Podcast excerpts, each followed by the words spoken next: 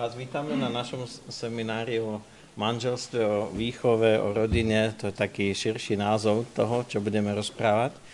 A e, dnes aj včera bolo stále, že seminár má Samko Linkeš a ono mi od začiatku hovorím, že budeme spolu mať seminár, takže e, dnes to nebude, že budem iba ja hovoriť, ale moja manželka, ktorá celkom dobre hovorí, keď hovorí.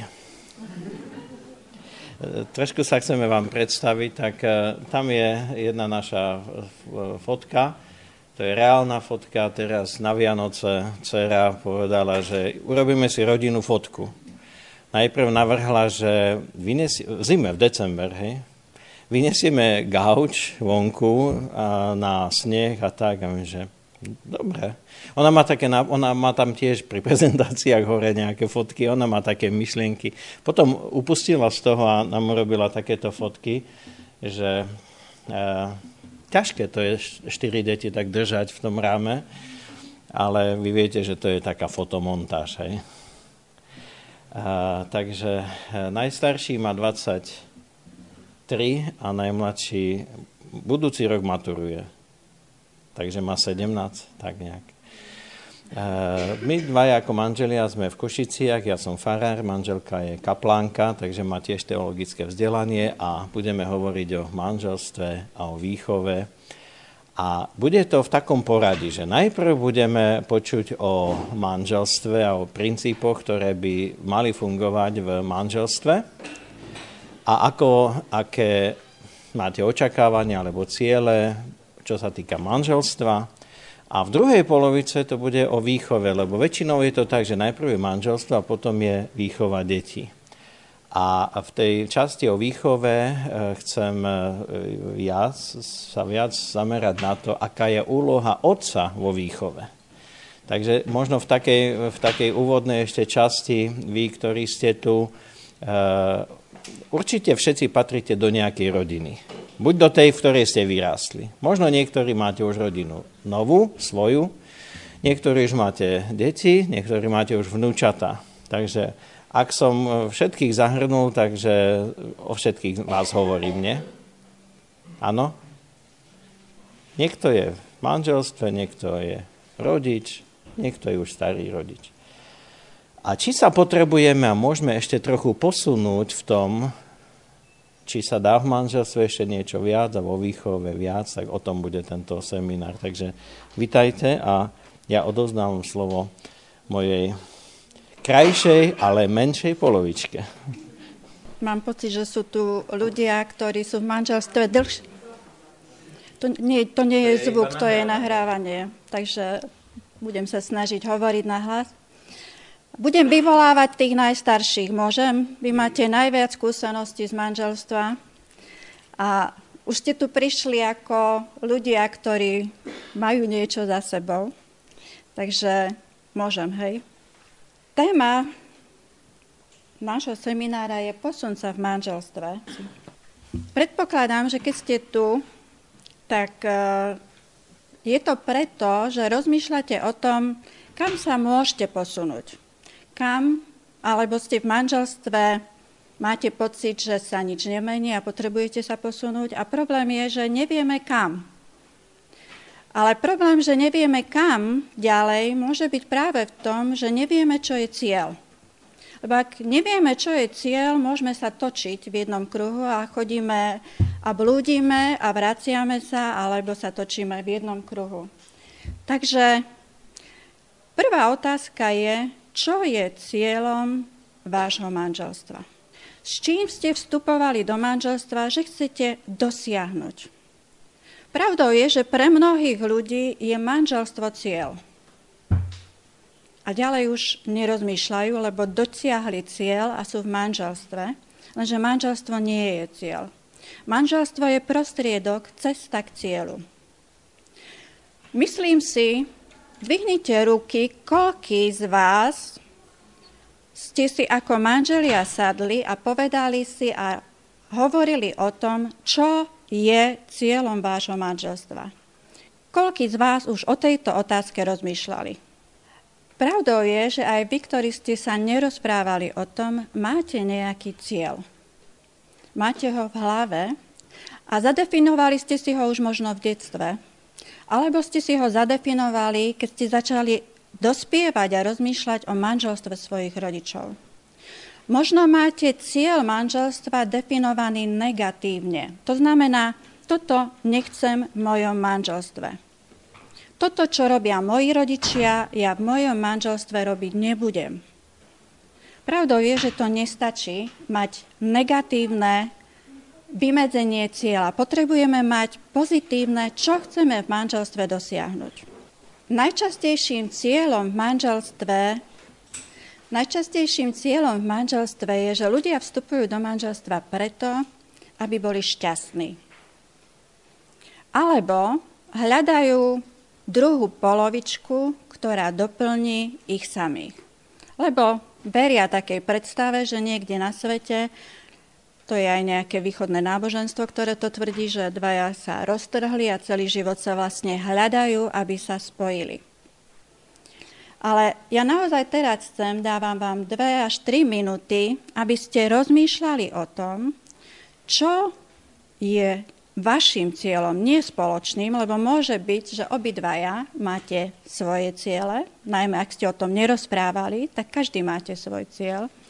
Čo je cieľom vo vašom manželstve? Čo chcete dosiahnuť? Kam až chcete dôjsť? Ja som povedala, že sa budem tých najstarších pýtať, lebo oni už vedia všetky odpovede. Ešte dve, tri minúty, ešte niekto, ovplyvnite ostatných. Chvíľku ešte, potom budú opakovať dobrú odpoveď. Chvíľku ešte.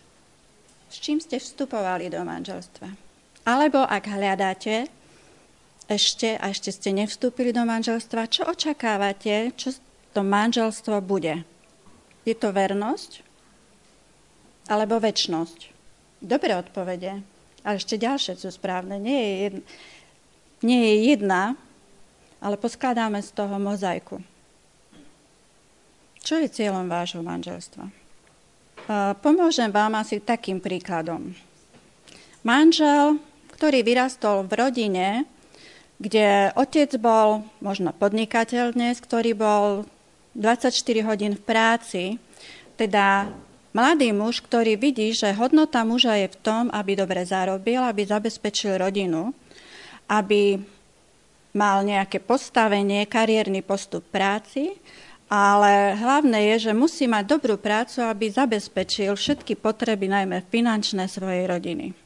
A s touto predstavou vstupuje do manželstva, že aj on, teda ak chce byť niekto, musí mať dobrú prácu a musí dobre zarábať. Ona možno vyrastie v rodine, kde postrada lásku. Možno je z rozvedenej rodiny a nemá otca. A preto túži po mužovi, ktorý ju bude milovať, takú, aká je. A títo dvaja ľudia vstúpia do manželstva. Poviem vám jeden bežný všedný deň. On má náročný deň. Možno sa mu nedaria veci, možno, mm, ja neviem, ak má šéfa, tak ho nejak zjazdil. A vlastne už hodinu pred koncom svojej pracovnej doby, keď, keď už vie, že pôjde domov, začne rozmýšľať o tom, prídem domov, dám si dobrú večeru, e, zapnem si správy, potom si možno dám pohár vína s mojou ženou, lebo deti už budú spať a prídem domov a oddychnem si. Lenže príde domov, večera nie je navarená, v dome je neporiadok, lebo žena nestihla, lebo len chvíľu predtým sa vrátila s dvoma malými deťmi z parku a stretla tam kamarátku a rozprávali sa a ona teraz teda veľmi rýchlo chystá deťom večeru a pretože je neskoro, ukladá ich do postele. Tento muž možno nič nepovie. Ale prestane rozprávať so svojou manželkou. Koľký z vás mi rozumiete, o čom hovorím? A keď žena príde na to, že muž s ňou dlho nehovorí, začne sa pýtať, urobila som niečo zlé? Stalo sa niečo, prečo so mnou nehovoríš? A on asi si dá na čas, teda neodpovie manželke, ale bude ju možno trestať svojim mlčaním, aby ona teda rozmýšľala, že čo asi, aký problém urobila. Títo dvaja ľudia majú dva rozličné ciele v manželstve. Jeho cieľom je, môžeme dať, je, Pre neho predstava manželstva je mať pokoj. Môj domov je pre mňa relax. Ja keď prídem domov, ja mám dosť náročnú prácu, to mi jeden mladý muž povedal. Ja keď, príde domov, ja keď prídem domov, chcem mať pripravenú večeru a potom idem ešte fitness a neviem čo, lebo si to zaslúžim, lebo tvrdo pracujem. Aj to druhé pre neho platí. Potrebujem niekoho, kto by sa o mňa postaral. Tá žena má cieľ, aby som nebola sama, aby ma niekto miloval. Ona nenaplnila jeho cieľ, on nenaplnil jej. Obidvaja sú nespokojní. A nastáva konflikt. Ľudia, ktorí vstupujú do manželstva s tým, že chcú mať pokoj, veľmi často majú predstavu, že pokoj je aj vtedy, keď sa nehádame. Neriešime konflikty, vyhneme sa im. Poznám manžela, ktorý zásadne odíde z domu ale ani po týždni sa k tomu nevráti. Teda e, problémy sa neriešia, lebo on chce mať pokoj. Za cenu pokoja, ne, teda pokoj za cenu neriešenia problémov. Viete mi povedať ďalšie také ciele, ktoré ľudia majú, keď vstupujú do manželstva? Pre niektoré ženy je cieľom mať deti. Manželstvo a manžel je tu len na to, alebo je tu preto, aby som mala deti a keď sa narodia deti, tak všetku svoju pozornosť sústredí na deti a manžel je na vedľajšej koleji. Manžel zabezpečuje rodinu a ona ho nepotrebuje, len aby sa postarala, zastrešil ich dom. Čo môže byť ešte iným cieľom? My sme kresťania, takže máme také zbožnejšie ciele. Ženy možno máme túžbu, aby náš manžel bol niekto, kto nás duchovne bude viesť. Manželia môžu mať túžbu, aby ich žena bola tá, ktorá bude pomocou v tom, čo robia. Aby, aby mala záujem o neho, o jeho prácu, aby bola tá, ktorá ho počúva, ktorá je pripravená vždy ho povzbudiť, potešiť a dodať mu sily. Tam tých cieľov sa dá dodať ešte ďalej a ďalej. Ale vlastne to, čo nám pomôže definovať, čo je váš cieľ, lebo ak sa máme posunúť, potrebujeme vedieť kam. Ak nedosahujeme svoje ciele, sme nahnevaní, ako ten manžel, ktorý prišiel domov, lebo manželka neurobila to, čo on mal predstave, že jeho žena má urobiť. Alebo na druhej strane, ak ten cieľ, ktorý máme, nedosahujeme, môžeme byť sklamaní, sfrustrovaní. Môžeme rezignovať až taká apatia. Najmä starší manželia už majú ten pocit, že už sa nič nedá zmeniť. V mojom manželstve to roky takto nefungovalo a už sa ani nedá nič urobiť, aby to začalo fungovať nejak inač. Čo robiť? Treba zmeniť cieľ. Lebo ten cieľ, ktorý ste si stanovili, je zrejme nedosiahnutelný, alebo je to niečo, čo nie je dobrý cieľ. Ste často nahnevaní? Kedy vás čo nahnevá? To znamená, že je tam prekážka k dosiahnutiu vášho cieľa. Alebo ste často sklamaní zo svojho manžela a preto, že sa nestalo to, čo ste očakávali. Viete si zadefinovať svoj cieľ? Viem, že ste tak nerozmýšľali, ale cieľ je veľmi dôležitý. Ak chcete schudnúť, tak viete, že musíte obmedziť stravu, zmeniť e, jedálny listok a začať cvičiť. Viete, že máte cieľ a prispôsobíte tomu kroky, aby ste to dosiahli. Ak nemáte cieľ v manželstve, neviete, čo máte zmeniť a čo sa má urobiť inač. Ak je vo vašom manželstve cieľom, aby sme boli obidvaja šťastní, aby sme sa mali radi, neviem vám garantovať, či dosiahnete taký cieľ vo svojom manželstve, pretože nie je biblický. Má Biblia nejaký cieľ pre naše manželstvo? Hľadajme v tomto texte, v tomto klasickom texte, ktorý ste už počuli asi tisíckrát, hľadajme v tomto texte, čo je cieľ manželstva. A poviem vám, že nemusíte vymýšľať ani používať iné slova. To slovo je tam skryté, alebo je tam v tom texte veľmi jasne povedané, čo má byť cieľom v manželstve. Je to Efeským 5.21 až 33 o manželstve. Buďte si vo spolok poddaní v bázni Kristovej. Ženy svojim mužom ako pánovi, lebo muž je hlavou ženy, ako aj Kristus je hlavou cirkvy. On je spasiteľom tela. Ako je teda církev podaná Kristovi, tak aj ženy mužom vo všetkom. Mužovia, milujte si ženy, ako aj Kristus miloval církev a seba samého vydal za ňu, aby ju posvetil, očistiať ju kúpelom vody a skrze slovo. A postavil si církev slávnu, bez poškrný, bez vrázky a bez čohokoľvek podobného, ale aby bola svetá a bezúhonný. Takto sú povinní aj mužovia milovať si ženy ako vlastné tela. Kto si miluje ženu, seba samého miluje.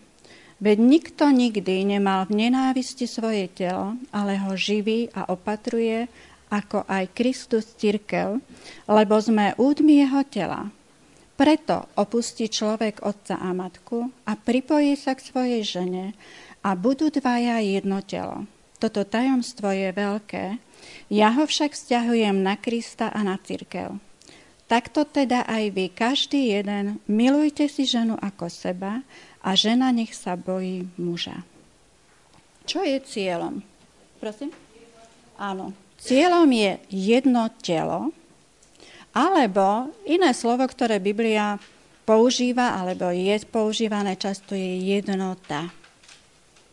Cieľom manželstva je jednota vernosť, to, že muž miluje ženu, žena je podaná manželovi, je cesta, prostriedok k tomu, aby sme dosiahli cieľ. V tomto texte je veľmi často, nebudeme počítať, je tam slovo církev.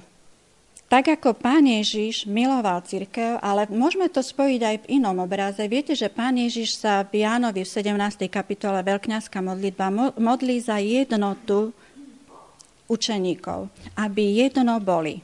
Prečo majú byť učeníci jedno? Čoho svedectvom to je?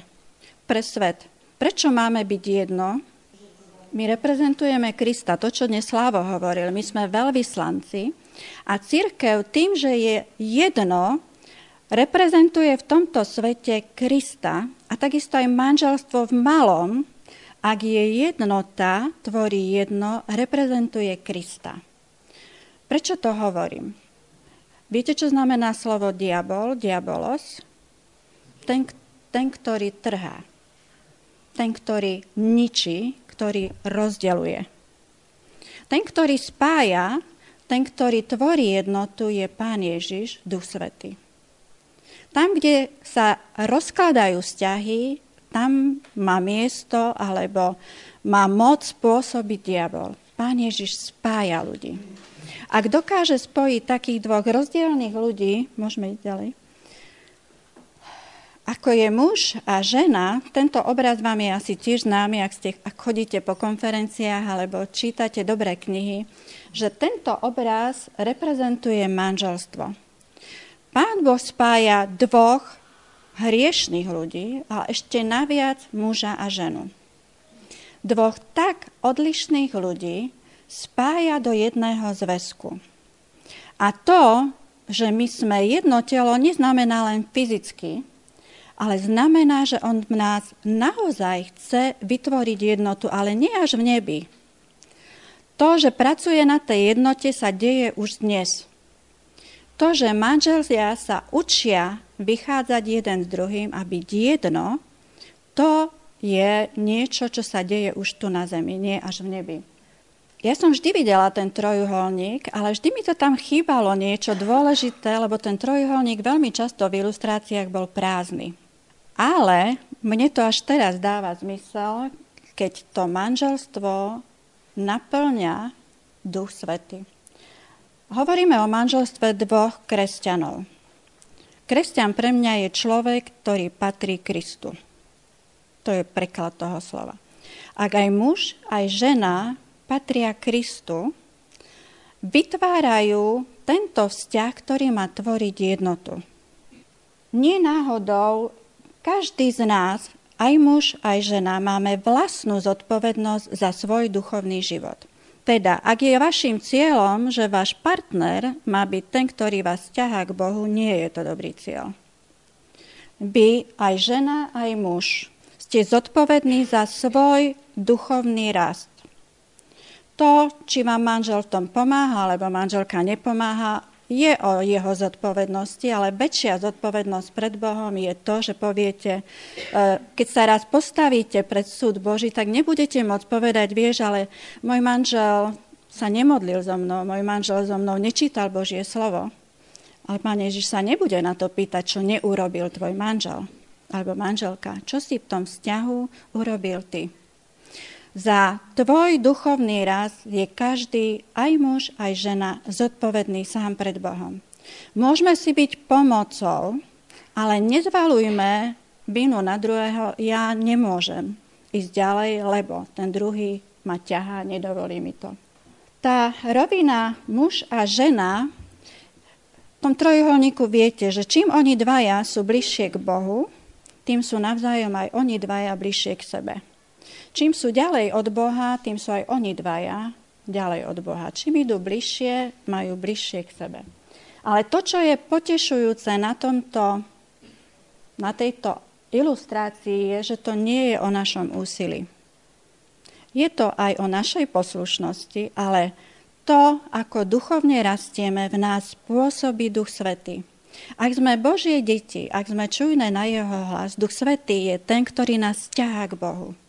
A aj ak sme Božie deti, Duch Svetý je ten, ktorý nás spája, ktorý nás tlačí k sebe. Teda by som chcela ten... Tento obrázok vystihuje realitu. Predstavte si to ako puzzle. Ale ak máte deti, tak takéto drevené puzzle, že tam sú treba uh, tie hrany obrúsiť, aby zapadali do seba tie jednotlivé obrázky, ktoré tam sú. Keď vstupujete do manželstva, naozaj Duch Svety pôsobí to, že jeden druhého obrusujeme. A veľmi často, preto som to aj znázornila tak ostro, že na začiatku manželstva sú najčastejšie také najtvrdšie zranenia. Pre mladých manželov nič nové. Ak sa na začiatku manželstva zraňujete navzájom, je to niečo, čo Duch Svetý vo vašich životoch chce zmeniť a chce, aby ste zapadli jeden do druhého, aby ste si navzájom obrúsili hrany. Čím ste v manželstve ďalej, tak už som to tam nakreslila ako už to nie je také ostré, už tie hrany zapadajú do seba oveľa jemnejšie. Ale tento obrázok by stále len znázorňoval takú vonkajšiu duševnú jednotu manželov, ktorá sa deje. Že manžel sa naučí jesť vaše jedlá, ktoré mu predtým nechutili, alebo že e, manželka bude chodiť s vami na športové zápasy, aby vám urobila radosť. Že to prispôsobovanie by bolo len také povrchné. Ten obrázok, tomu obrázku chýba ešte hĺbka. Keď nás Duch Svetý zbrúsi v tej vonkajšej strany, chce nás ťahať do hĺbky. Do jednoty, ktorú chce v nás vypôsobiť Duch Svety, aby nás pritiahol k Bohu aj k sebe.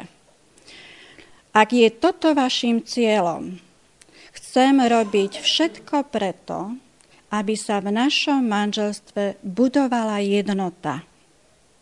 Nebudem hľadať veci, ktoré nás delia.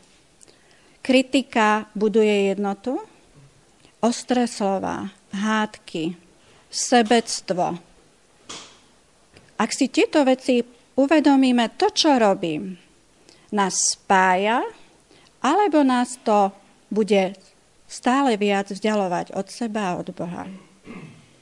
Ak dospejete do toho bodu, že si uvedomíte, že nechcete žiť v takom manželstve, kde, vás, kde diabol má priestor na to, aby vás rozdieloval, ešte možno by v tom obrázku mohlo byť, keď tam necháte medzeru, tak sa tam diabol vsunie do tej medzery, že vy potrebujete byť tesne spolu, aby medzi vás nemohol vniknúť nikto tretí, ani človek, ani diabol. Že Pán Boh chce jednotu muža a ženy. Toto má byť vašim cieľom.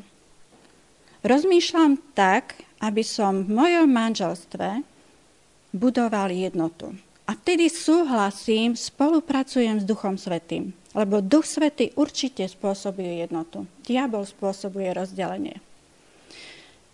V mojom manželstve bolo obdobie asi tak po piatich rokoch manželstva. My sme sa po štyroch rokoch, mali sme dve malé deti, presťahovali z malej dedinky na konci sveta. E, z krásnej dedinky sme sa presťahovali do veľkého mesta, do Košic. A tým, že ja som mala dvoch malých chlapcov doma, nemohla som nikde chodiť, nemohla som sa zoznámiť akurát na besiedku, ale nemala som možnosť zoznamovať sa s ľuďmi. A môj manžel tak naplno vhúpol do veľkého zboru, každý večer niekde bol, raz jedna skupinka, raz taký tým, raz mládež, raz biblická. Proste prestával byť doma. A po dvoch rokoch sa nám narodila dcéra, a to bol taký, taký dosť zlomový okamih v mojom živote. Poviem vám aj prečo. Teraz sa narodila 6. júla. Po týždni som prišla z pôrodnice, piatok, alebo to bola sobota, a môj manžel v pondelok odišiel na dorastový tábor. A ja som dostala doma s troma malými deťmi. A vo mne rástla... Ale na tábore bolo 30 detí. Na tábore bolo 30 detí. Vo mne začala rásť horkosť. Ja tu chudera s troma deťmi, on si tam užíva na v lese, na slobode, ja v meste, ešte sme mali taký byt, že sme, nemá, nemali sme záhradu, musela som do parku chodiť s deťmi a nedalo sa to zvládnuť. Potom prešli, ešte to bol taký tábor, že oni sa po troch dňoch museli vrátiť, lebo im začalo tak liať, že nemali už nič suché na sebe, že sa museli vrátiť. Ale potom odišiel za dva týždne na ďalší mladežnický tábor a ja som bola zase sama doma. A to si tiež pamätám, a to už je, naša Miriam má 19 rokov, bola zima v lete a mala som malé dieťa, nemali sme žiadny, nemala som si čím prikúriť a kotol som nevedela spustiť. A začala vo mne raz horkosť. Že ten môj manžel na všetko ma necháva samú, že to sa proste nemá rád, ne, proste aký hrozný otec to z neho je a hrozný manžel zanedbáva ma. A prišiel taký okamih, že som si povedala, ja v takomto manželstve nechcem žiť. Pane, ja nechcem žiť s takouto horkosťou v srdci. Ja nechcem také manželstvo, že ja budem v kuse naštvaná a môj manžel sa bude bať chodiť domov, lebo ja už ho vo dverách asi budem čakať s niečím, čo na ňo spustím. Ja nechcem žiť v takom manželstve to, čo sme včera počuli, že Pane, zmiluj sa nado mnou. Ja nechcem ísť ďalej. To, čo, som, čo robím ja doteraz, nemá dobrý cieľ, nemá to dobrý výsledok. Ja neviem takto ísť ďalej. Pane, zmiluj sa nado mnou a nad mojim manželstvom. A keď som toto vyriekla, začal Duch Svetý nie v tom okamihu, ani to nebolo, ja som si to uvedomila asi o pol roka že, že ma pán Boh posunul niekde ďalej. Ale neposunul môjho manžela, ale posúval mňa. Posúval ma v tom, že ja sa nemám starať o to, aký je on otec. To si vyrieši Duch Svetý s ním. Ja ako matka musím urobiť maximum preto, aby som urobila to, čo ja mám. Aby som sa mohla postaviť pred Boha s čistým svedomím. Ale aj druhá oblasť.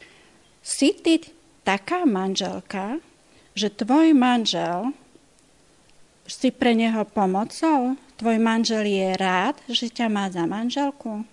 Nič na tebe už netreba zmeniť. Toto Duch Svetý hovoril do môjho života. A to prvé, čo ma upozorňoval, bol ten text, ktorý sme čítali, že manželka má byť podaná svojmu mužovi. Mala som s tým problém. Prečo sa mu mám ja podriadovať, keď ona tak nemá čas? A či jeho všetky rozhodnutia sú správne. No nie vždy sa rozhodne správne, však on nie je dokonalý. Veľa by nechýba, no. Ale aj toto je ja niečo... si zoberiem slovo, ja to potom upresním všetko.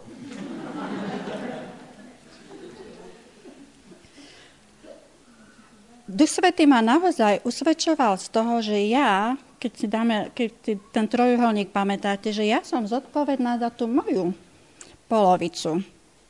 Za tu jeho je zodpovedný on pred Bohom. Ja zodpovedám za moju polovicu. Aká som matka, aká som manželka.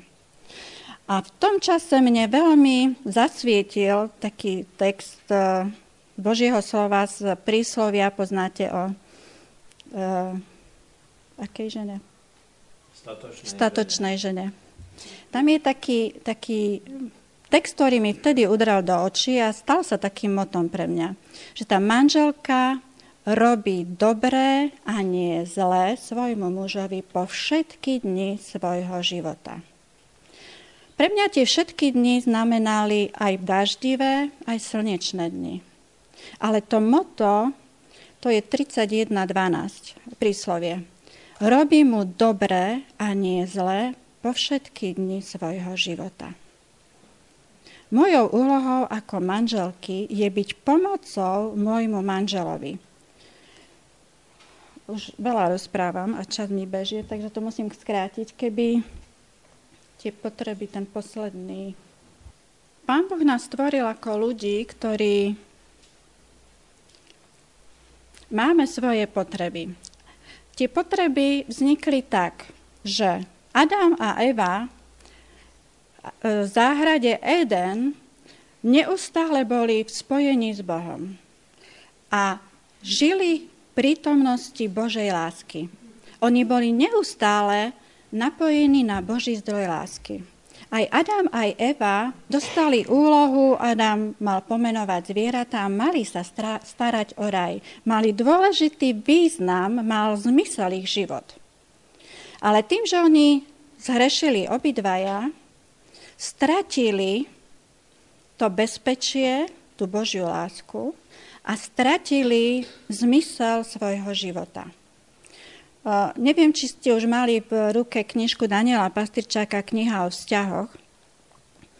On tam má takú svoju ilustráciu. On hovorí vlastne to isté, ale trochu ináč, že v každom z nás je tam nakreslený postava človeka a uprostred je diera, cez ktorú vidno na druhú stranu.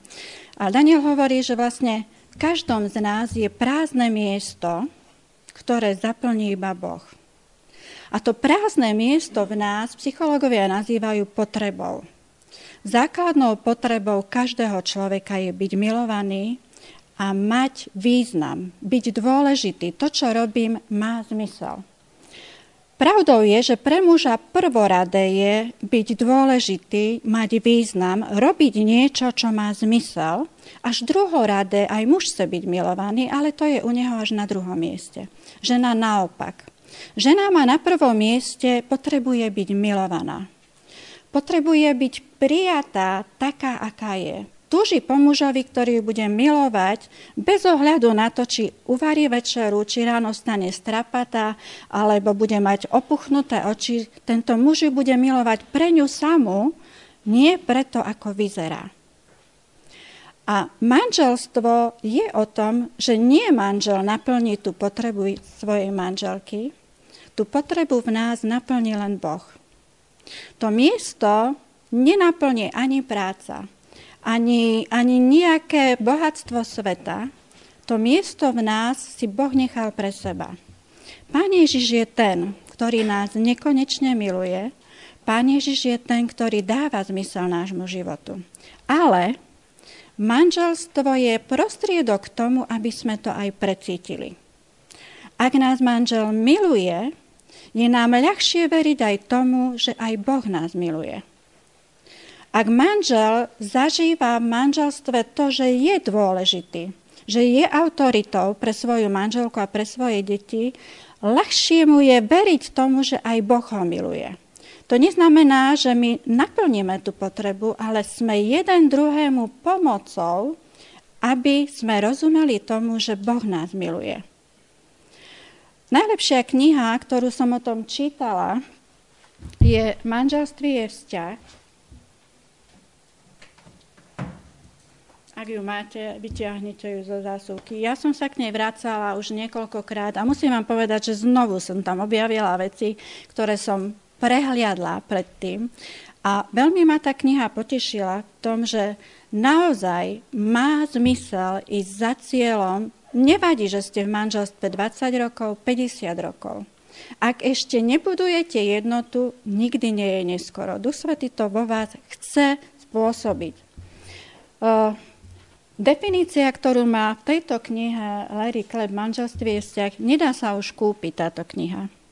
Je už vypredaná, už je dosť stará, ale on hovorí o troch rovinách jednoty. Teda duchovná jednota v manželstve znamená, že to je vzťah medzi mužom a ženou, v ktorom obaja partnery hľadajú u pána Ježiša úplnej závislosti na ňom, na pánu Ježišovi, naplnenie svojich vnútorných potrieb.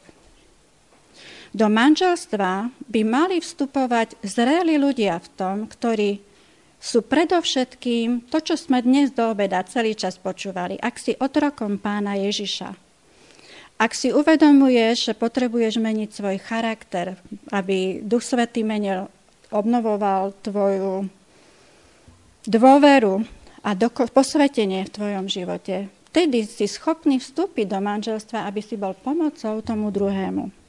Slúžia, to sme tiež dnes počuli, o službe. Manželstvo je služba.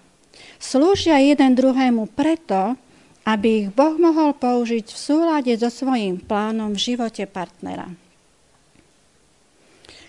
Ty, manžel, ty, manželka, si jedinečná, originálna na svete. Ale aj tvoj manžel je jedinečný a originálny. A vás dvoch Pán Boh spojil aby ste si slúžili jeden druhému. Manželka v tom, aby manžel prežíval to, že je dôležitý a manželka, aby prežívala to, že je milovaná. Že tú lásku si nezasluhuje, tú lásku dostáva darom. Sme v službe jeden druhému. To tretie je s vedomím vzájomného záväzku, Manželstvo je záväzok. Slúbili ste si niečo a vstúpili ste tam a zavezujete sa, sa snažia otvorene vnímať vplyv vlastného konania na partnerové subjektívne prežívanie bezpečia a významu. Taká múdrá veta, ale znamená to, že byť citlivý... Znamená byť citlivý na to, že to, čo robím, čo to vyvolá v mojom partnerovi. Ak sa s ňou nerozprávam, ako reaguje moja manželka? Je to prejav lásky odo mňa voči nej? Naozaj budujem jednotu? Neznamená to, že manželka nemôže upozorniť, alebo aj manžel, na nesprávne veci. Ale spôsob, akým to poviete, kedy to poviete, aké slova vyberáte, sú dôležité. Buduje to jednotu, alebo chcete zmeniť toho človeka. Manipulujete ním, aby urobil to, čo vy chcete. Duševná jednota je vzťah, ktorý poskytuje vzájomné uspokojenie, pomoc partnerovi, aby viac prežíval hodnotu, ktorú má ako Božie dieťa. Robíte to? To, že ste manželkou, je pre vášho manžela pomocou v tom, aby prežíval viac svoju hodnotu ako Božie dieťa. Pomáhate mu, aby bol, objavoval svoje dary, aby ich používal aby bol dokonalejším manželom. Ak nemáte dokonalého manžela, otázka je, neprispeli ste k tomu aj vy? Ak nemáte dokonalú manželku, ak sa manželka nezdokonaluje, nie som ja prekážkou, to čo Slavo dnes hovoril, nie som ja prekážkou, že môj manžel sa nemení? Telesná jednota, aj to patrí k život, teda k manželstvu, je sexuálne potešenie dvoch ľudí, ktorí sa rozhodli, že chcú, aby ich Boh použil pre naplnenie potrieb toho druhého. Sexuálne potešenie, ktoré vychádza zo záväzku slúžiť partnerovi aj vo fyzickej oblasti. Toto pripomínam najmä ženám. To nie je povinnosť, to je výsada. Manžel má iné potreby v tejto oblasti ako ženy, ale manželstvo je služba. A ja som tá, ktorá mu môžem pomôcť jednak naplniť jeho potreby v tejto oblasti, aby ich nehľadal inde, ale sme som sa zaviazala v mojom manželstve, že posk- a Apoštol Pavel to v prvom liste Korinským v 7. kapitole píše, že telo ženy nepatrí jej, ale jej manželovi a telo je, manžela nepatrí jemu, ale jeho manželke, že majú si navzájom slúžiť, je to tam. Ešte posledná veta. Uh, možno by som to dala v tom, teda k tomu duchovná jednota, ich slúžia jeden druhému, aby ich Boh mohol používať v súlade so svojím plánom života, teda aby mňa Boh používal v súlade so svojím plánom v živote môjho manžela. Chcem tam povedať, že nie je až tak dôležité, alebo nie je prvoradé, čo robíte, ale aký máte motív. Slavo dnes hovoril o službe, ale chcem vám povedať, že je veľmi dôležitý motív, prečo to robíte. Ak, robiť, ak žena sa rozhodne, že bude podriadená mužovi, lebo to je princíp, lebo Biblia to tak hovorí, síce so zaťatými zubami, ale to urobím, to nie je správne. Ten motív nie je správny. Boh pozerá do srdca. Nepozerá na výsledok, ale prečo to chceš robiť? Prečo chceš hľadať jednotu v svojom a prečo chceš slúžiť svojmu manželovi.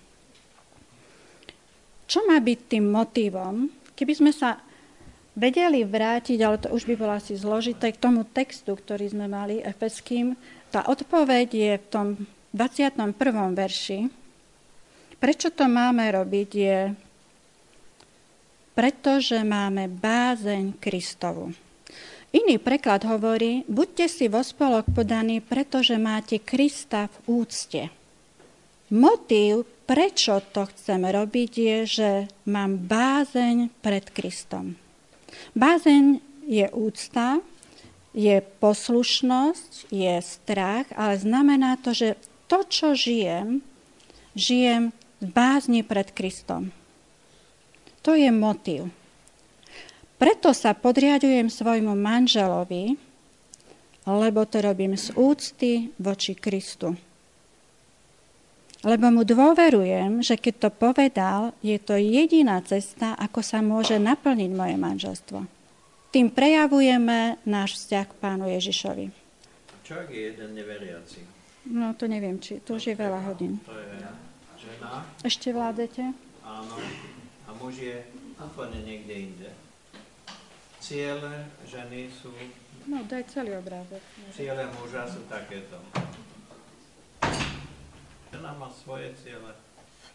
Je, jedna otázka je, ak si slobodný, Božie slovo ti hovorí, že si nemáš brať neveriaceho, lebo to bude pre teba jarmo. Je to bremeno, ktoré budeš niesť celý život. A nemuselo by to tak byť. Ak sa to stane, Boh to má moci zmeniť, ale nemusí to zmeniť. Ale môže sa stať, že počas manželstva, do ktorého vstupovali obidvaja ako neveriaci, jeden z partnerov uverí a druhý nie. A potom toto manželstvo tiež vytvára vzťah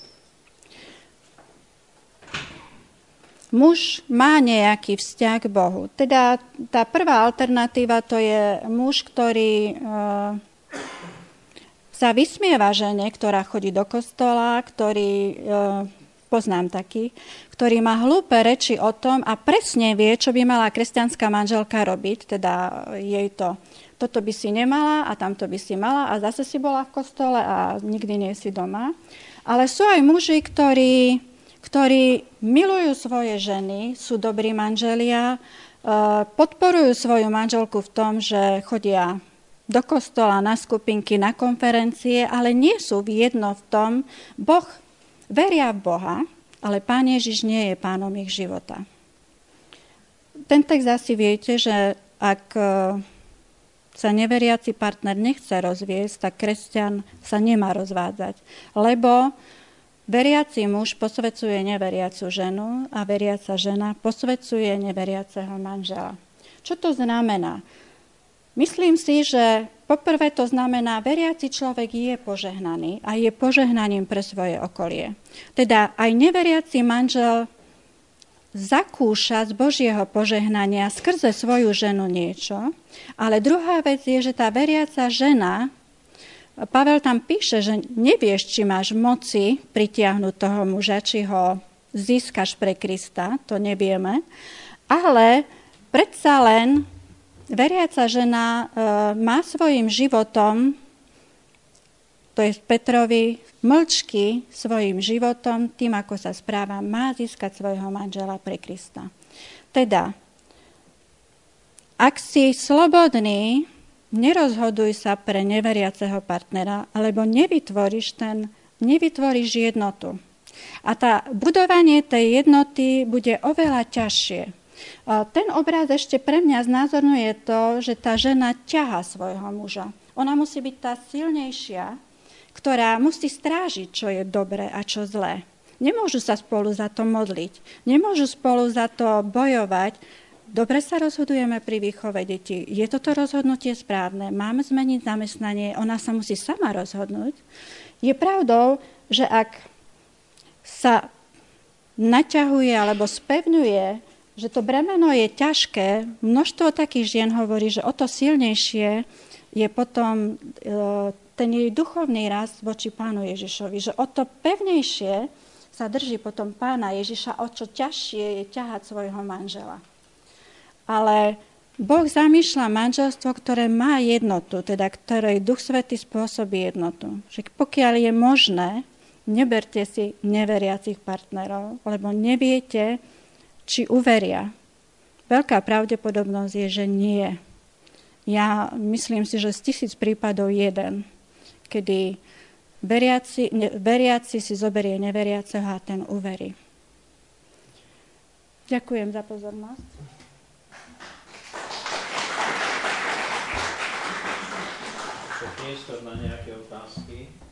Ten obrázok, ten obrázok vyjadruje, že to nikdy nie je statické. Hej, že tam tie šipky sú, to znamená, ja viem, po 37 rokoch by ste už, už by aspoň nejaké to E, ten posun vidieť u manžela.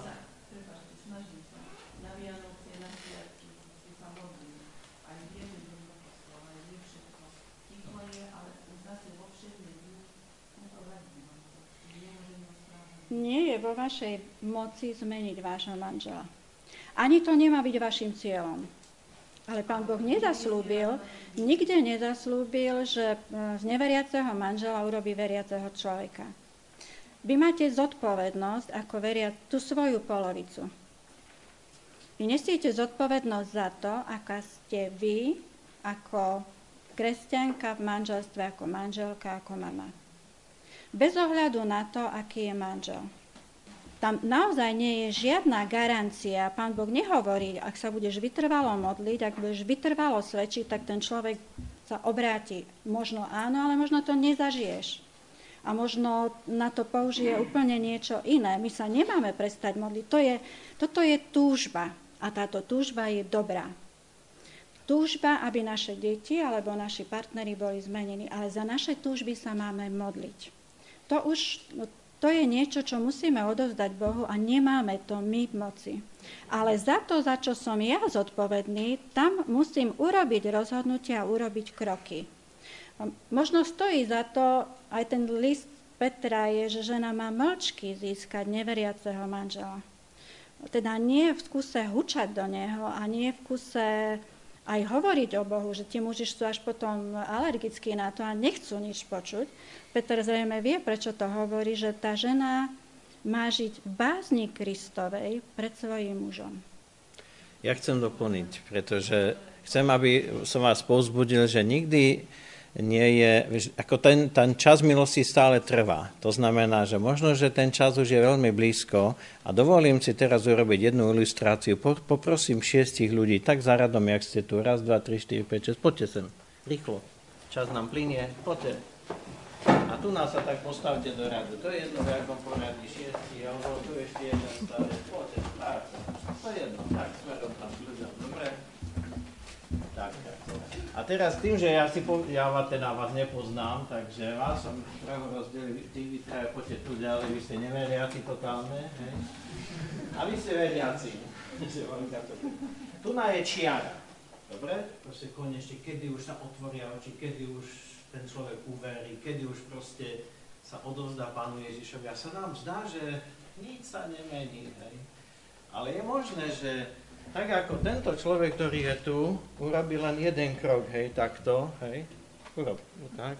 Aj to isté, aj táto dievčina, hej. A ty, vy neviete, že ona už je len jeden krok ku tomu a hej, sa posunie a to znamená vlastne každý urobil taký istý krok, ale tým, že tento človek už bol naozaj už aj veľa poznal, veľa vedel, duch Boží klopal na jeho srdce, tak vlastne to isté vaše svedectvo pri niekom spôsobilo ako iba, hej, taký nejakú malú zmenu, no čo to je, hej. Ale ten, kto bol už blízko, tak vlastne to isté urobil, zrazu sa mu oči. Tým chcem ilustrovať len to, že vo v modlitbách, vo vytrvalosti zostávajme stále, pretože my nevieme, ako blízko už je ten čas. Lebo ak by sme povedali, za tohto človeka sa už nemodlím, ona už je veľmi blízko, ja poviem. Takže to je len ako pomocná ilustrácia, že aj keď to niekedy trvá dlho, tomuto mladencovi to bude trvať dlho, hej, a seminár končí, hej, ale hej, z Božej milosti ty si blízko. No. A vy ste len ako statisti. Trošku pochopili sme, čo som? Ďakujem.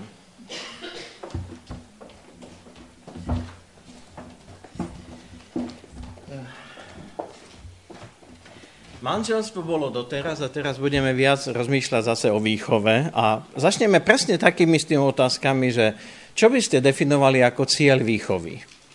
Teraz ja tam mám už hlavičku, že aká je špeciálna úloha otca v tom všetkom, ale skúsme ešte najprv všeobecne ako rodičia, aký je cieľ výchovy? Tak, aby sme vychovali aké deti?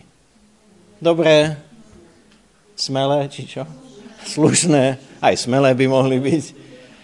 Hej, poslušné, zdravé, hej, vychovať, aj to, hej, vychovávame ich, aby, proste, aby boli, neodvrávali, pracovité, aby počúvali na slovo.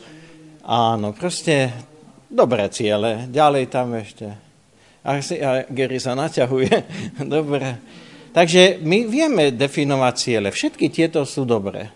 Verím, že by ste doplnili aj také z tých duchovných, aké, čo chceme, aby z našich detí bolo čo?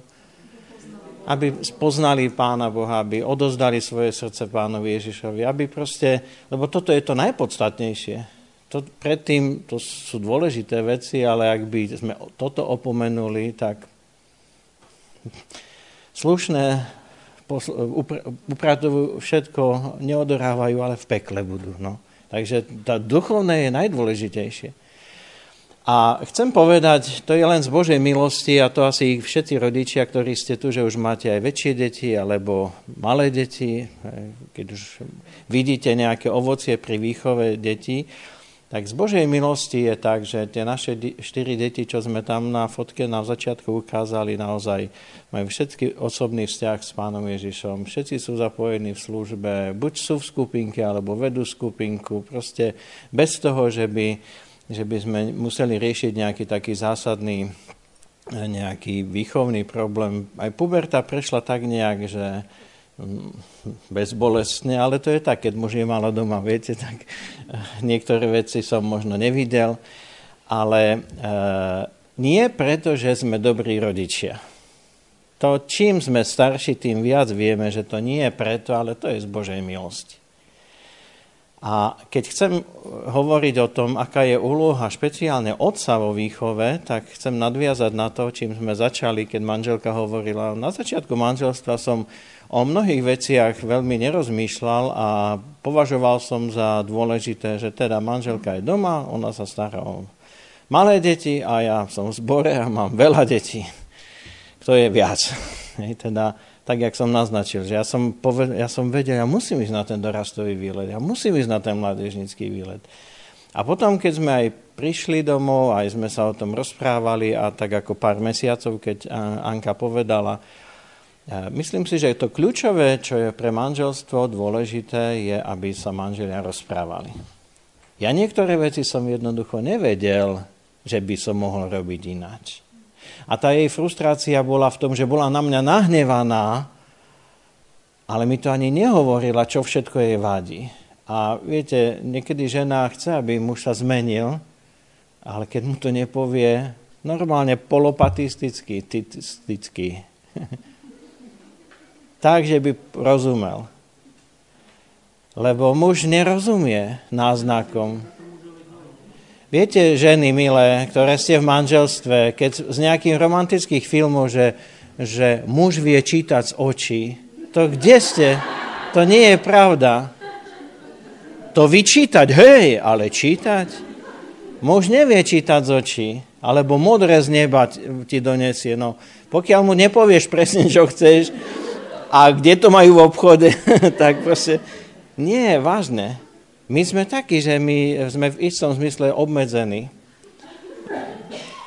Ale aj, aj opačne to tak platí. Že aj muž darmo sa bude hnevať na ženu, že by fakt by si sa mohla doma ináč obliekať, tie tepláky, v ktorých umývaš okna, to je príklad z inej rodiny, nie u nás. Ale viete, niektoré ženy doma chodia v teplákoch, ja nemám nič proti teplákom, ale pokiaľ ti to nevadí ako mužovi. Ale keď ti to vadí, tak to povedz. Viete, lebo presne tak, žena nevie, že by mohla byť aj ináč oblečená a ináč sa chovať. A niekedy Roky prejdú, 5, 7, prvá kríza a len preto, že sa nerozprávajú. Rozprávajú sa o podstatných veciach, že treba doniesť eh, dieťa zo škôlky a zaplatiť šeky, ale to je o inom. To je o ľuďoch, o, o šekoch, ale aby sa rozprávali o sebe. Čo ťa teší, čo ťa trápi, o čom rozmýšľaš, ako ti môžem pomôcť, že ma zaujíma ten človek. E, raz som rozprával takým snúbencom pred prípravou pred manželstvom a e, som im hovoril, že muž sa má, keď príde najmä z práce doma, tak nemá hneď čakať, že žena ho ďalej bude obsluhovať, ale má byť aktívny v tom, že budovať vzťah, že a, ale som upozornil, len neurob to, že hneď vo dverách si spomenieš, farár dal radu, že mám sa zaujímať o ženu, hej, a tak vo dverách než príde. Tak ahoj miláčik, čo si robila celý deň? to je ako keby si ju vyfliaskal. Ona počuje v tom, tak on si myslí, že ja tu nič nerobím, hej. Viete, on sa jej pýta, čo robila celý deň? Že tu je taký neporiadok. Ale v skutočnosti tá istá otázka je ináč, ináč položená ako si prežila celý deň? Ona povie, čo všetko robila. Ale že ťa nezaujíma to, čo robila, ale či vôbec hej, vládze, či ešte prežila, čím ti môžem pomôcť a tak ďalej. To znamená, ja len dávam príklady, že komunikácia je veľmi dôležitá. Mne to veľmi pomohlo na začiatku manželstva, aj neskôr sme 24 rokov v manželstve, máme sa viacej rady, ako sme vstupovali do manželstva a, a tak. Aká je teda úloha otca vo výchove? Vedeli by ste to tak špeciálne trošku povedať? A potom už začnem obrázky nejaké. Čo si myslíte? Otcovia, no. Tak, ideme. Pri niektorých neviem, či sú otcovia, pri tebe viem, takže Milan. Aká je úloha otca? No kojiť nebude a tak, no ale taká výchovná. Ako? Áno, aj tam ďalej počujem, že byť určitou autoritou a ty si tak... Áno. Áno, budovať autoritu u, u detí. A je dôležitá autorita vo výchove? Áno.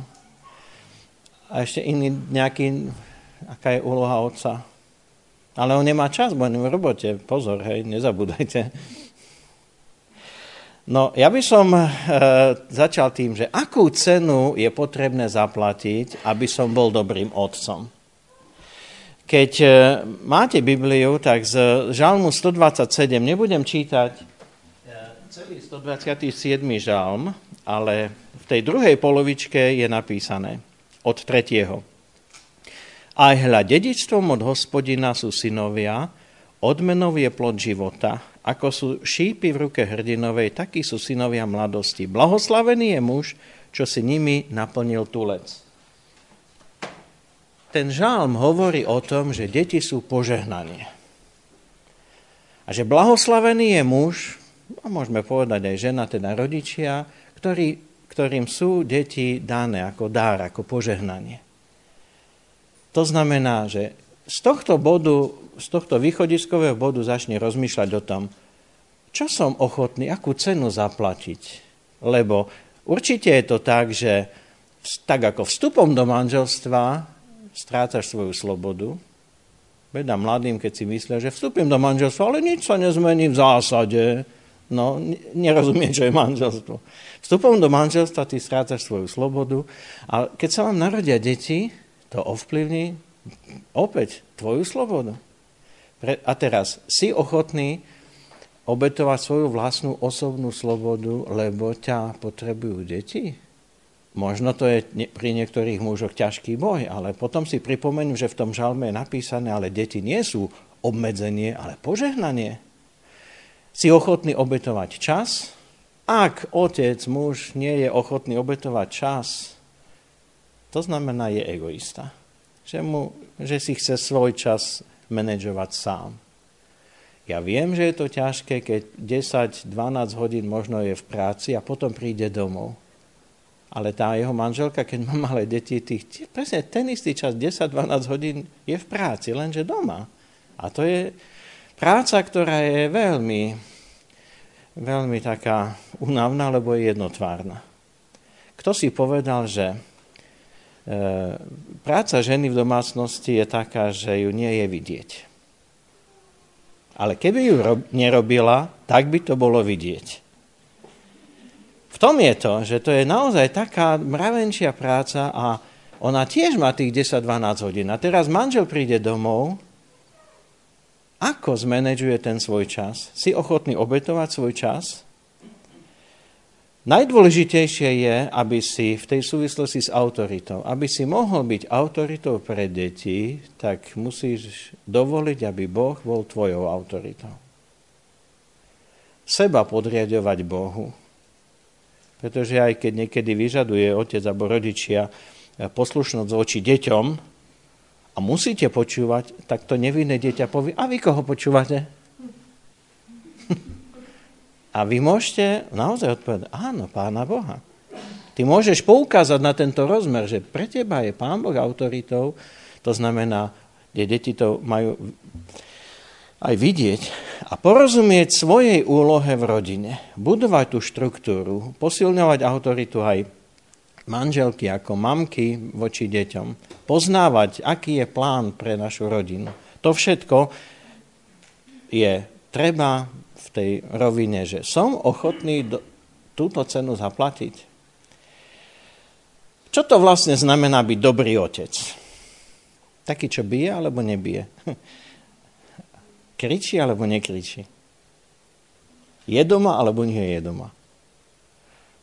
To je ako, ako by sme, čo to je dobrý otec? Myslím si, biblicky povedané, že najdôležitejšie je príklad života. Pretože životný štýl ovplyvňuje viac ako naše slova. Deti, keď vidia príklad rodičov, príklad otca, tak to ich viac ovplyvní ako slova. A vy, čo ste mužovi, mužovi, muži a otcovia v rodinách, chcem vám zdôrazniť, že vaše deti neuveria, že duchovné veci sú dôležité, pokiaľ to nebude dôležité pre vás. Najmä synovia. Darmo im mamka povie, že nedela je dôležitá ísť do kostola a tak ďalej. Keď oni vidia, a oni to tak periférne vidia, že vidia všetko, vidia, že pre ocka to dôležité nie je. Jednoducho, to je, pán Boh nás tak stvoril, že tá autorita otca je tak silná, že jednoducho, keď to, tie deti na tebe, na otcovi nevidia, ten, na životnom štýle, že ktoré sú u teba hodnoty dôležité, neuveria, keď im to budeš hovoriť. To musia vidieť. A najmä, aby bol súlad na vonok a naozaj vo vnútri. Teda to, čo vidia, aby vedeli, že vy ste naozaj takí.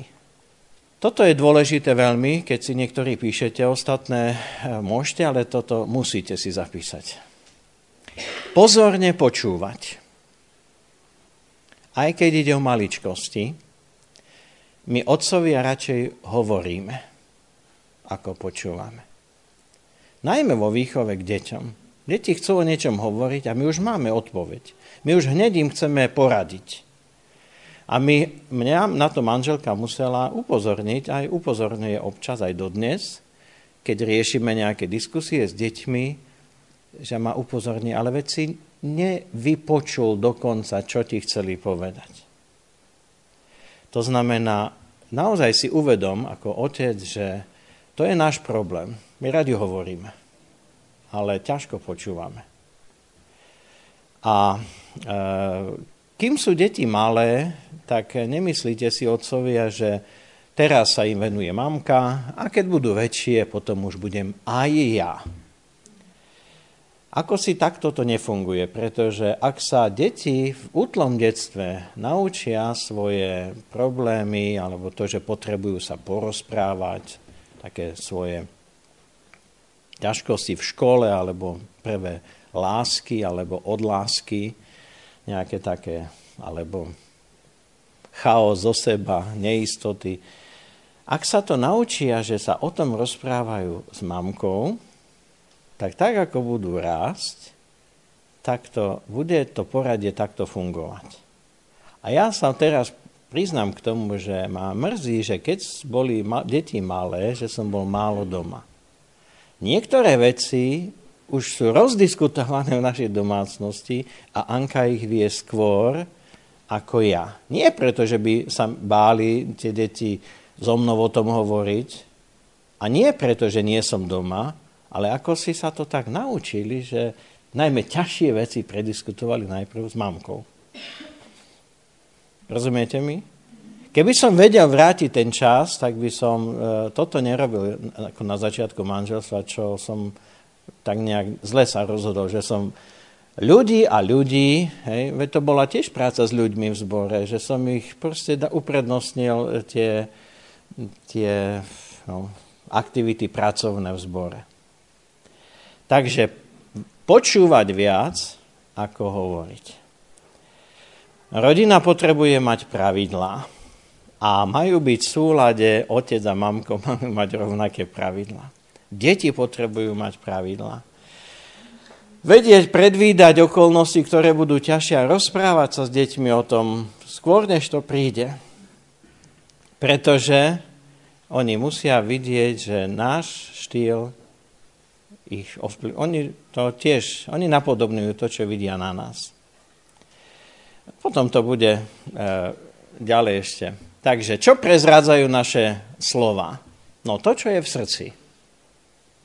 Keď niektorí muži, otcovia majú, nemajú problém kričať a možno takým impulzívnym hnevom vyžadovať tú pozornosť, vedí, ja som tu autorita, to, že to človek zvýrazňuje kríkom a nejakou, nejakou takou nejakou nadradenosťou, to nepomáha, ale skôr komplikuje. Pretože deti posluchnú možno, lebo sa boja. Ale to je dobrý motiv? Viete, zo srdca pochádza, e, z naše ústa e, hovoria len to, čo je v srdci. A tak e, úloha otca je naozaj počúvať to Božie vedenie pre svoj život a potom ho môžeš odozdávať ďalej. A to, že Náš spôsob našej reči je veľmi dôležitý, vám ukážem na dvoch príkladoch. Možno z Biblie poznáte príbeh Eli a mal synov, veľmi nepodarených. On bol kňaz a jeho synovia sa ako si nevydarili.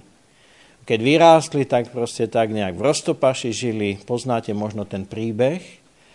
A tam je vlastne tak z toho kontextu, že pretože Eli ich nenapomínal. A možno, keď už boli dospelí a možno im aj hovoril, ale jeho reči nebrali vážne. A to, aby otca brali deti vážne, to sa buduje od detstva. Tá váha slov musí byť nie krytá tým, že nahlas kričím, ale oni, deti musia vedieť, že otec to, čo hovorí, myslí vážne. Iný príbeh, aj keď to nie je v rodine, že Ester a Mordochaj, Ester kráľovná a Mordochaj bol jej strýko, tak nejak to bolo. No, v rodine, ale že nie otec a dcéra, ale ide o to, že Mordochaj povedal Ester, choď ku kráľovi a tak ďalej. A ona poslúchla. Aj keď tam nie je veľa napísané, ale ona vedela, že keď Mordochaj hovorí, že to treba brať vážne. Možno deti, ktoré počujú každú chvíľu krik a všetko sa rieši krikom, potom tie naše slova neberú vážne. A viete, malé e, deti idú s rodičmi na ulici a dieťa odbehne a beží na cestu. A mamka alebo ocko kričí, stoj! A to dieťa veselo ďalej. To hrôza, deske, to vidíte, nie? Ale dieťa by malo zo slov jednoducho poznať, že keď povie otec, mama, stoj, tak priklincuje, lebo vie, že to je vážna vec. Ale keď on to počuje pri každej hlúposti, krík, krík, krík, tak to neberie vážne. Slova môžu budovať, ale aj ničiť. A jasnosť a presnosť v komunikácii. Tým, že už máme deti odrastené, dosť veľké, z tých štyroch sú traja už vlastne dospelí. Niekedy sa už aj zasmejeme nad tým, že ako deti potrebujú naozaj veľmi presné pokyny, čo od nich chcete. Špeciálne chlapci. Keď prídete ako rodič do chlapčenskej izby a poviete, bolo by tu treba upratať. Prídete o dve hodiny a tam nič. Povedala som, bolo by tu treba upratať. A chlapci dvihnú hlavu od počítača. Ale nepovedala si, že hneď. Ale to je to. Alebo treba vymnieť smetie. To nie je pokyn, ktorému chlapci rozumejú. Ale Marek, choď teraz vynie smetie, to Marek rozumie, že to má ísť on a teraz. Sa smejete, ale je to tak? Vy, čo máte už deti a skúsenosť. Niekedy sa rodičia a otcovia hnevajú, jak to, že nepočúvate, ale dieťa povie, asi nepovedal, že hneď. Ja sa tu vyznám. Jasnosť a presnosť komunikácií je vlastne taká Možno po tých rokoch manželstva už sme zažili aj to, že možno keď je viac detí, tak e, niekedy povieme, čo všetko treba urobiť, lenže sme nepovedali z tých štyroch, čo má kto urobiť. A teraz tak na jesen sme riešili takú, takú výchovnú vec, že môžem nakrátko povedať, že už sme ich tak sadli ku stolu, hovoríme, že už nás to nebaví. A oni čo, však taká dobrá rodina, nás to už nebaví. A my im povedali, že všetko vám musíme povedať. To nevidíte, že je smetie, to nevidíte, však ste dospeli, mali by ste vidieť. Oni sú naučení, že všetko im povieme a oni to urobia. A my sme povedali, aj my sme rovnako dospeli, jak vy. Keď vy tak, tak sme povedali, aj my budeme robiť iba to, čo nám poviete. A oni, dobre. No a prišiel prvý deň, eh, keďže nepovedali, že máme ísť na nákup, a sme nešli na nákup. Čo máme na obed? Prišli do ško- zo školy, čo máme na obed? Nemali sme navarené. A Anka hovorí, a ste nepovedali, že máme variť? Zasmiali ste tak, sa tak ako vy. No dobre, no, otvorili ľadničku, tam si na čo našli a jedli v pohode. Večer, na večeru aj tak si každý robí, čo chce sám, takže to na, na druhý deň nič nebolo navarené, ale v ladničke prázdne. A ste mi povedali, že mám ísť na nákup.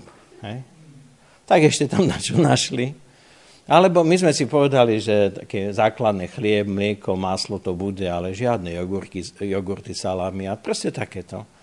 Otvorili a jogurty ne, nekázali ste? Čo sa týka prania, to bolo zaujímavé. Lebo trička toto a dajú hej, do prania. A vždy, hej. A kým mali v skrine, tak mali a potom prišli, že už nemajú. A prišli a tam proste ne, neprali sme niekoľko dní sme povedali, ale ste nepovedali, že máme prať? Tak sa zasmiali, ešte našli niečo. Ale na ďalší deň sami deti povedali, to tak nejde už. A znova sme si sadli a my sme sa len ich spýtali, no teda kto si čo zoberie, bez toho, že by sme to hovorili. A tak, to, že nie smetiaš, keď sa, hej, kto, hej, jeden má to, kúpeľňu upratovať a sociálne a chodbu a chodbu vonku a proste psa máme, to väčšie diskuzie, kto, pes šteka, nikto ho nepočuje, iba ja, hej. A všetci sú doma. Takže proste jeden sa stará o psa a tak ďalej. No tak na chvíľu to pomohlo, nemyslím si, že na dlho, ale obč- viete čo, teraz stačí iba pripomenúť. Budeme robiť iba to, čo nám poviete a oni hneď pochopili. Ale ten problém bol na našej strane. My máme celku poslušné deti, len tu to súvisí s tým, že my musíme im presne povedať. Nehnevať sa na to, že oni to nevedia, keď sme im to nepovedali a svoje slova myslieť vážne. Ak niečo povieš, nejaký zákaz, tak myslieť vážne. A využívať prirodzenú e, príležitosť, kedy sa vychovávajú, ale keď už je možné im odovzdať nejakú úlohu.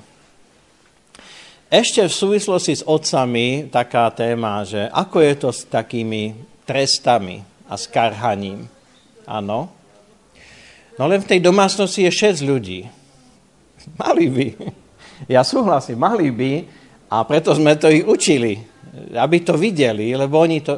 Ináč nám oni povedia, napríklad aj teraz sme 3 dní, aj 4 dní nebudeme doma, aj niekedy na týždeň nie sme doma. A oni sami nám povedia, že dcera je v kuchyni, všetko diriguje, títo urobia nákupy, že vtedy, keď nie sme doma, oni si to musia rozdeliť a to funguje. A my na to, no a prečo to nefunguje vtedy, keď sme aj my doma? Dobrá poznámka, že to nie je, že by nechceli, ale, alebo, alebo až tedy, keď im to povieme, ale práve preto, aby si to uvedomili, že už by to mali vidieť. No. Ešte tu otázka za čase. Uh, pamätajte na to, že deti sú krehké bytosti. A nie len keď sú malé, aj keď sú veľké. A keď ich idete karhať a trestať, tak proste to nie je jedno, ako to urobíte. Vysvetlím rozdiel medzi tými dvomi slovami. Karhať znamená slovami varovať, aby neodbočili z cesty. To znamená napozor, napomenúť, upozorniť, karhám slovami. Hej? Karhám ich, upozorňujem, aby neodbočili z cesty. A v zátvorke je napísané, aj toto karhanie má byť robené osobne, v súkromí, nie na verejnosti, lebo ináč ponížim to svoje dieťa. A cieľ je, aby som ho pokarhal, aby sa zmenil, aby som ho vychoval a nie, aby som ho ponížil. Ale trest znamená, trest je dôsledok, keď nepríjme karhanie. Trest nemyslím to fyzicky. Keď sú malé deti, tomu rýchlejšie rozumejú, potom väčšie deti možno nejaké obmedzenie, že nesmie ísť na počítač alebo von a tak ďalej.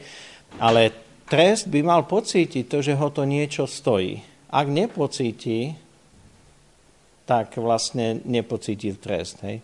A to, že ho trestám, by nemalo byť, lebo som nahnevaný. To je ako nesprávne. Takže upozorňujem na to, že ani trestanie, ani karhanie nemá ponížiť hodnotu človeka.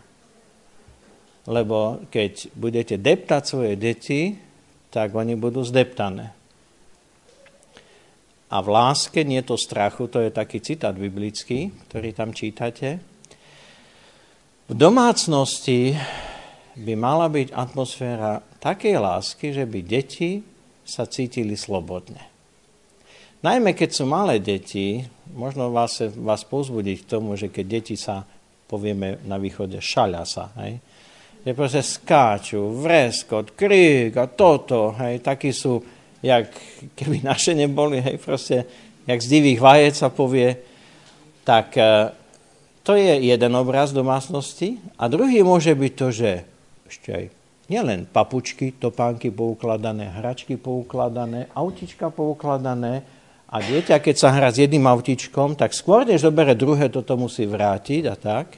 Aj toto, aj je aj taký obraz domácnosti. Toto druhé hovorí o tom, že tam deti sa necítia slobodné.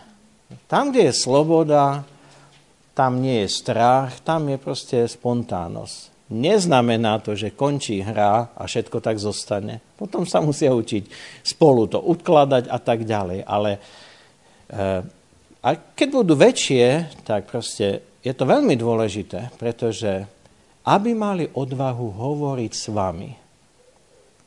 Keď sa dieťa nenaučí hovoriť so svojimi rodičmi, s otcom, ešte pred pubertou, tak nečakaj, že v puberte sa bude s tebou rozprávať. Vtedy to je oveľa ťažšie. Ale keď to je už predpripravené, že sa rozpráva s vami a nemá strach, povie názor, a aj keď viete, že je totálna hlúposť, tak ako dovoliť to, aby to vyjadril a múdro, hej, karhať, usmerňovať. Ale no najhoršie by bolo, že si myslíš, že máš vychované deti a že máš pokoj v domácnosti a to je len preto, že sa boja niečo povedať. Ale myslia si niečo úplne iné. Môžete mi aj nesúhlasiť ako, alebo oponovať, ale ja hovorím princíp. To neznamená, že vždy kričia, neznamená, že vždy to je len hej, také nejaké sekirovanie, ale ako tam, kde je láska, tam by mala byť sloboda v tom, že sa môžu otvoriť a vyjadriť. A v tomto zmysle aj ten text Efeským 6.4. Otcovia, nedraždite si dietky, ale vychovávajte ich v napomínaní pánovom to predtým bolo, čo počujú naše deti, hej, naše slova, a teraz trošku, že čo vidia naše deti. Čo si myslíte, čo vidia vaše deti? Všetko. Vy ste sa čudovali, čo všetko deti môžu vidieť.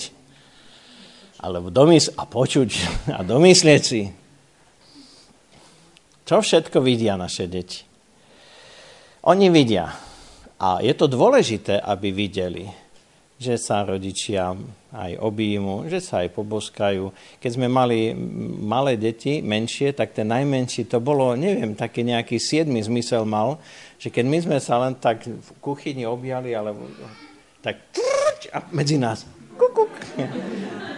Úplne z nejakej takej zadnej izby, hej, proste Takže aby si sme sa zasmiali a, a sme, Pe, Peťo sa volá, hej, Peťko náš a tak. A sami sme si uvedomovali, že ako prejdú roky, že už to prestane robiť a už nám to bude chýbať. Teraz to už nerobí. Takže, ale dôle, prečo je dôležité, že by dieťa videlo, že rodičia sa majú rady? Pretože to je, buduje bezpečie v tej, hej? To, je, to potrebuje vedieť, že žije v atmosfére, kde nie, že rodičia majú problém napätie, lebo deti... Niekedy malé deti, takéto malé deti, ktoré počujem, že rodičia, mladí rodičia robia chybu, že sa hádajú pred deťmi. A však on tomu nerozumie. Veď to je ten problém. Nerozumie, ale cíti, vníma. Takže to je ten problém. Takže ho dieťa musí nielen počuť, ale aj vidieť počuť to, ako rodičia hovoria, prepáč, odpusť. Je správne, keď e, otec e, požiada deti o odpustenie? Keď urobil som chybu, alebo áno? A mamka? Dobre, ja len pre istotu, že či... Mám jeden taký príklad z nášho manželstva, keď boli E, slova ocenenia, vďačnosti, ocenenie, hej. Ale k tomu, že odpust, prepáč, že my to vieme, že to deti učíme. Čo povedz, hej, keď uh, si ublížili, že čo máš povedať? Odpust, pre, prepáč mi. A ty čo povieš? Prepačujem ti. to sú také detské výmysly, ale proste a stalo sa, naše deti, tí synovia, najmladší boli, ešte ich dvoch sme mali uh, a ja som dostali také pekné veľké auta, v Nemecku som bol na diálkové, ale s tou šnúrkou. Hej. To už to bol hej. veľké diálkové, e, požiarnícke a smetiarské. Proste mali sme návštevu, ja som sedel v obývačke, mali sme asi skupinka, či čo to bolo, hej, tak. A sa otvoria tak pomaly dvere a jeden z tých mojich detí príde, že, a na toho druhého povedal, že roztrihol ten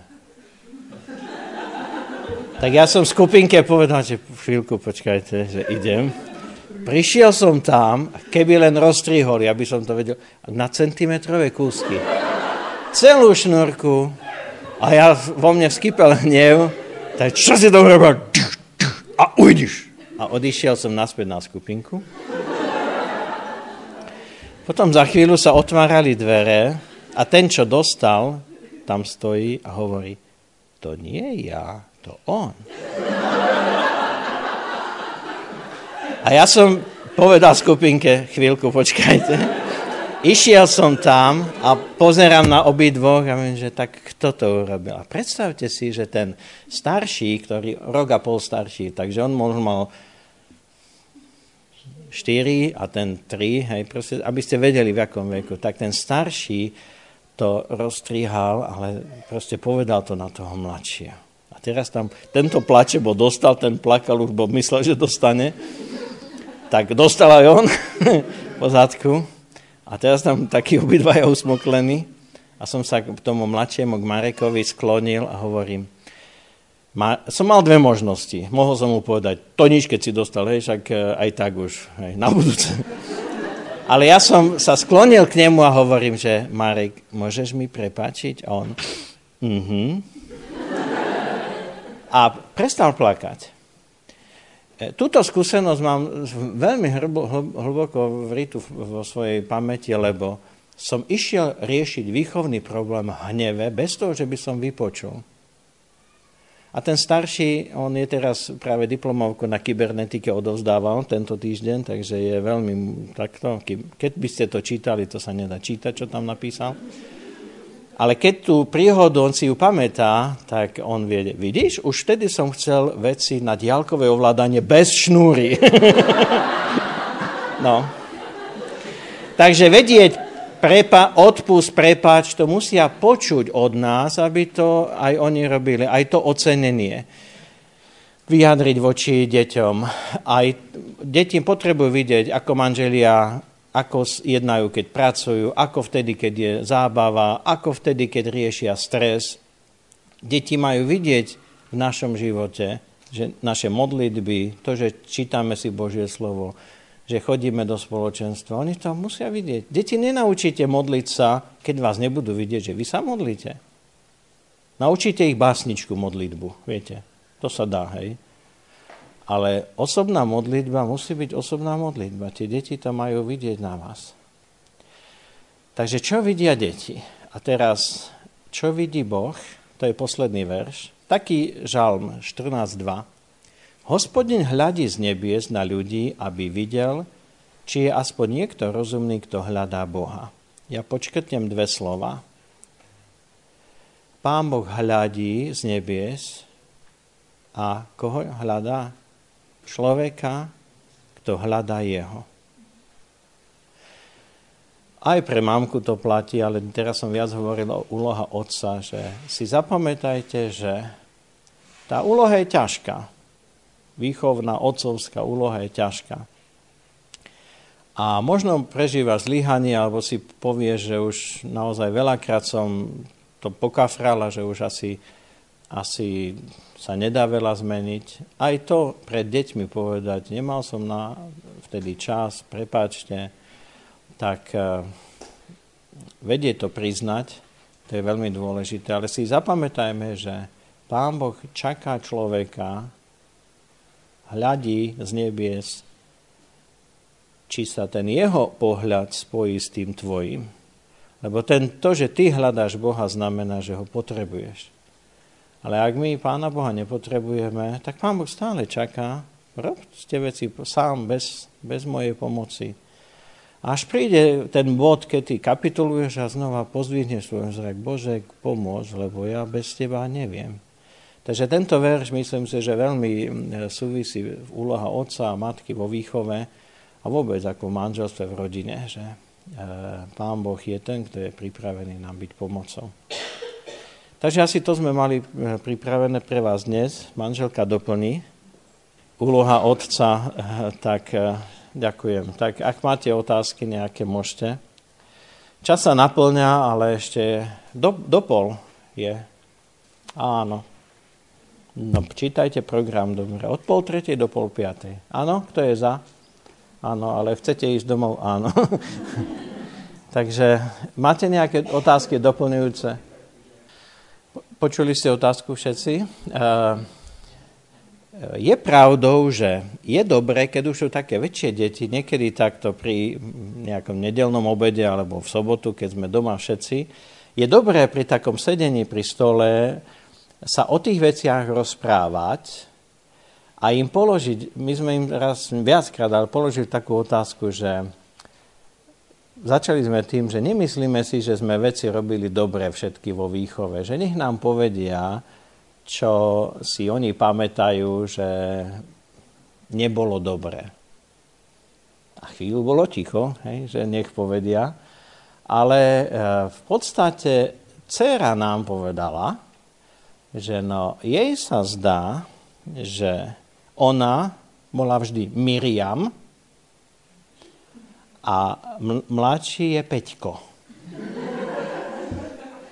No ale Miriam niekedy, a pritom my hovoríme Miriam, ale to nie je celkom tak, však ťa voláme aj Mimka a tak, hej, že a, a Peťa, hej. Ale v skutočnosti je dobré, že to vyjadrila, že bez toho, že tam nebol žiaden, že by sme my mali Peťka radšej. Ale niekedy tak málo stačí, že dieťa si porovnáva že navzájom. Deti sa porovnávajú. Iný výrok úsmevný, že voláme Mareka, mal dostať antibiotika. Marek, poď na lieky. A on dlho nič, bo sa hral, ešte bol dieťa. A potom, poď už. A on taký, a to som jediný v tomto dome. Viete, on tiež sa porovná, je tu toľko detí, prečo on musí ísť, hej? Takže to je tak úsmevne, ale na toto dajte pozor, keď, keď máte viac detí, aby ste vedome nerobili to, že niektorého máte trošku radšej. Napríklad, keď sú meniny, oni vedia, že dostávajú určité také nejaké hej, finančný darček, hej, majú, vedia, že rovnako. Keď sú narodení, vedia, že rovnako. Keď sú nákupy oblečenia, tak vedia, tento mesiac kupujeme to, to budúci mesiac, to, lebo sa nedá vždy všetko naraz. Ale vedia, že takáto spravodlivosť je úplne pretože je pravda, že dcera hej, má väčšie nároky na, na nákupy, čo my ostatní muži nerozumieme. No ale keď boli menšie deti, tak sme robili to, že keď... Lebo ísť na výlet, že de, rodičia s deťmi idú na výlet, to je taká masovka. Ale keď napríklad malo, e, alebo narodeniny, tak proste ten dieťa, ktoré má narodeniny, tak sme povedali, no a teraz Miriam, alebo Pavel, Marek, povedzte, že pôjdeme na obed niekde, to, to je slávno, že nemáme doma, lebo doma máme vždy, a to dieťa rozhodne, kam sa ide na obed, alebo na nejaký výlet, že v tej chvíli dáte mu pocítiť to, že on je dôležitý keď máte tri deti, tak ten prostredný má, má hľadá takú svoju identitu, lebo najstarší je hneď, hej, najmladší je Peťko, najmenší a ten stredný nevie, kde je. A tak niekedy povedať, že keď by bol ten stredný, hej, Miriam, povedať, Miriam, tak dnes budeme robiť podľa toho, čo ty povieš. Akékoľvek, hej, nejaký výlet, alebo čo. A to dieťa má vtedy vedomie, že celá rodina robí to, čo som ja povedala. Ono to je jedno, či ideme lyžovať, eh, lyžovať nechodíme, ale že e, bicyklovať alebo grilovať vonku, ale že to dieťa to rozhodlo. To dôležité je, že vtedy má hodnotu. mu dáme alternatívy. Dáme alternatívy, že viac vecí, no. Keď ideme na nákup, pýtame sa deti, čo máme kúpiť? Rodičia, poznáte takú odpoveď? Da čo dobre. no. Takže tak. Ešte nejaká otázka? To je také, e, otázka je, že či, či v nebi tá jednota manželská už ešte bude, alebo nebude. Ja mám svoju odpoveď na základe Biblie, keď e, sa ten text hovorí, že tam v nebi sa neženia, nevydávajú, to znamená, tento text jednoznačne hovorí o tom, že tam e, nebude tam niečo také ako manželstvo. Hej? Ale e, na druhej strane e, nebo je spoločenstvo Božieho ľudu, to znamená, ja keď 50 rokov alebo 60 rokov som v spoločenstve s touto bytosťou a budeme v nebi, neviem si osobne predstaviť to, že by zrazu sme boli cudzí. A to nebude manželstvo. Ale ešte som neodpovedal. V skutočnosti najdôležitejšie je, že ten vzťah s pánom Ježišom bude taký veľký, on bude centrom a bytost, bytost centrálna všetkého, že vzťah lásky a našej potreby byť s ním bude taká silná, že takéto väzby ako ja a moja rodina. A teraz koho, hej, teraz bude tam aj Peťko, aj Miriam, hej, alebo a ich zaťovi, a, hej, a potom, a, viete, toto je také naše ľudské rozmýšľanie, takže nebude to manželstvo, ale nebudeme nejaké plávajúce mráčiky, že sa nepoznáme, ale neodpovedám, to je tajomstvo, ale to naj, ten najväčší vzťah s pánom Ježišom bude tak naplňajúci, že takéto otázky nás nenapadnú. Asi tak. Možno niekto môže aj povedať ešte presnejšie, ale ja si toto myslím. Vyčerpali sme vás? No, čo sa týka neba, to je tak, že e, keď budeme v nebi, že budeme mať, e, jak to je, že budeme prekvapení, kto tam je, budeme prekvapení, kto tam nie je a budeme prekvapení, že sme tam my. Takže asi tak je to, no, že nebo je tajomstvom, ale ako, aby sme tie ľudské posudzovania ne, ne posúvali až tam. Z Božej milosti tam budeme, nie pre naše zásluhy, nie preto, či som bol dobrý otec, manžel. Aj tu nás, nás je 80 a sedíme tu, mnohí sa nepoznáme osobne, nie? Vôbec. A nehádžeme stoličky po sebe, viete, nebijeme sa. Proste je to tajomstvom, že cudzí ľudia sme ako v jednote a my vieme, že Pán Ježiš je ten, ktorý vytvoril také spoločenstvo. A, potom, a jednota, v ktorej ten trojuholník, v ktorej je Boh budete prítomný. vedieť, že či tie veci sú dobré, alebo nie sú dobré. To, čo robím, je správne, nesprávne. A bez Boha sa jednota nedá vybudovať. Amen. Ďakujeme vám za účasť. Choďte.